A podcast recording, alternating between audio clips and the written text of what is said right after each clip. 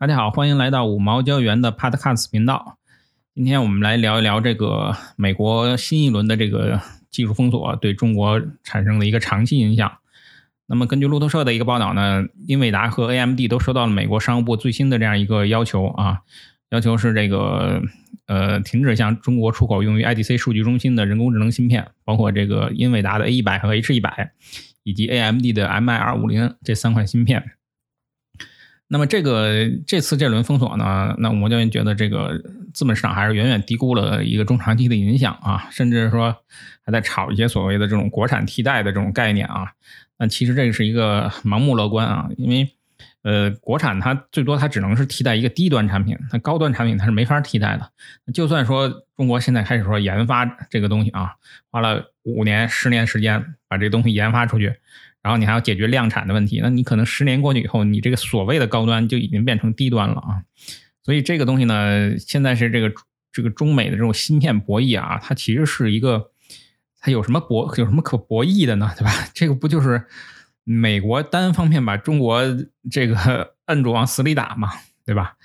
这个我看网上有一个这个网友评论很逗啊，这个中国外交部也是商务部都表示坚决反对。那个网友就评论就说，就说隔壁家邻居把他们家 WiFi 密码给改了，然后我骂了整整一天，这非常有意思啊。这个东西就是美国人家一个国内法，他愿意卖给谁就卖给谁，他不愿意卖给谁就不卖给谁。那你们说二战的时候，那美国这个就是因为日本侵华嘛，因为日本侵华，所以他就单方面的就是不给日本出口石油。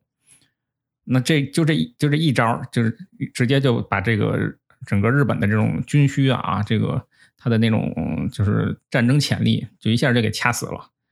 他当时如果不从美国进口石油的话，他就只剩下一条路，他去东南亚去抢。那所以我们说，美国的这种禁运啊，它是非常厉害的啊，这种高科技产品和战略物资禁运。它最重要的，它它之前跟中国还讨价还价，说这个顺差呀这些事情，这其实都是小事儿啊，顺差逆差都是小事儿，说明他还是要跟你做生意。那真正可怕的是什么呢？就是说，不是美国人这个这个让让让要让中国人买什么，而是美国人他不打算卖给中国人什么东西了。那这个才是最要命的。那我们说这款这些这个人工智能领域的这种高端芯片呢，它是有可能是用作这种军事用途的。嗯，那不光是军事用途啊，它这个这种芯片，它在这种大型互联网公司里的这种大数据分析，然后还有这种。智能汽车啊，都需要这个用到这款芯片，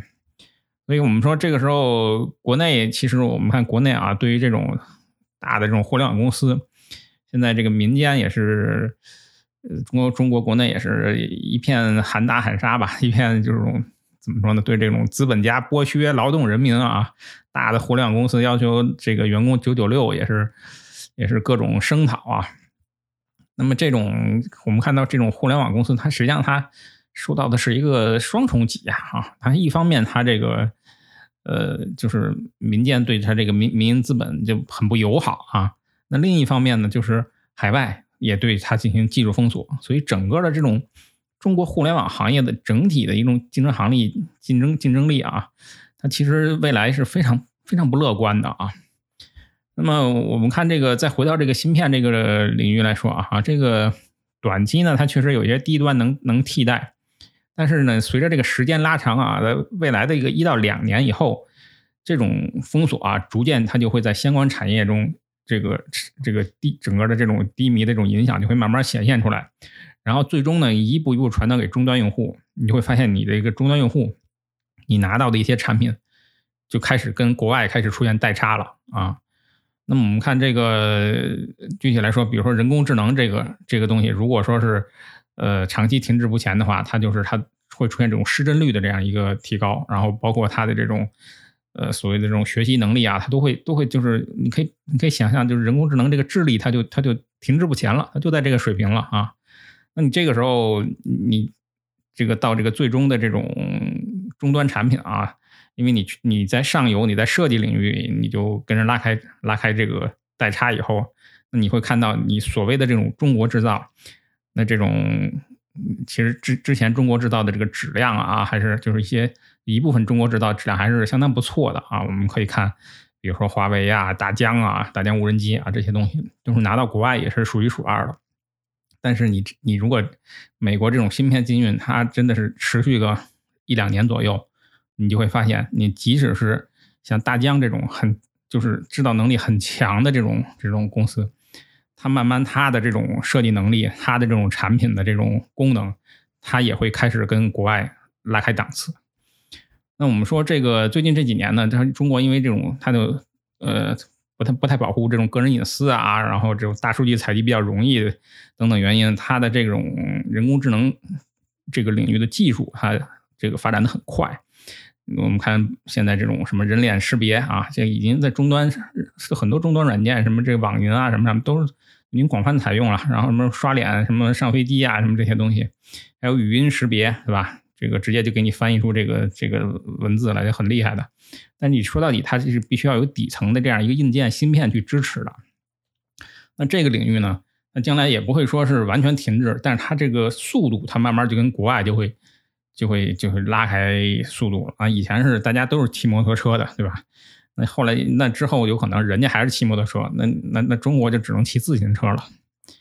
所以我们看到这个这个经历可能是一个一个。只是一个开始吧。那现在是打击了三款芯片，那你再过一段时间，它它打击三十款芯片也不是不可能啊，对不对？而且马上这个中选举以后，共和党如果是如果这个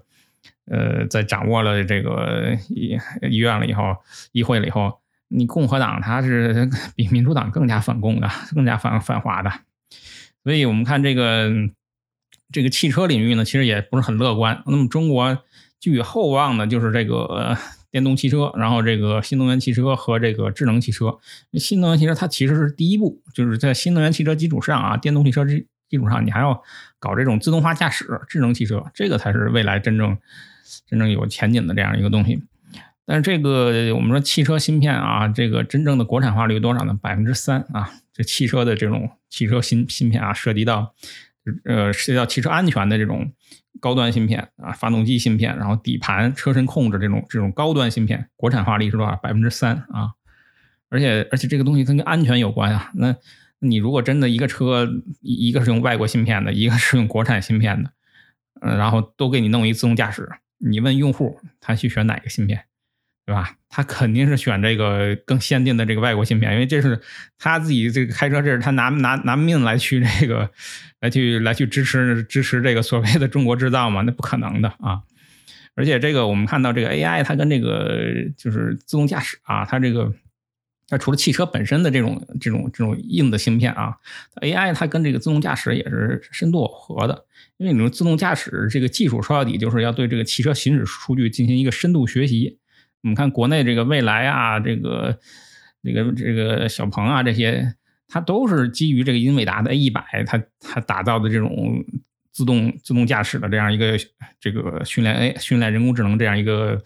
这样一个数据中心。那这次经历一出，那直接就导致这个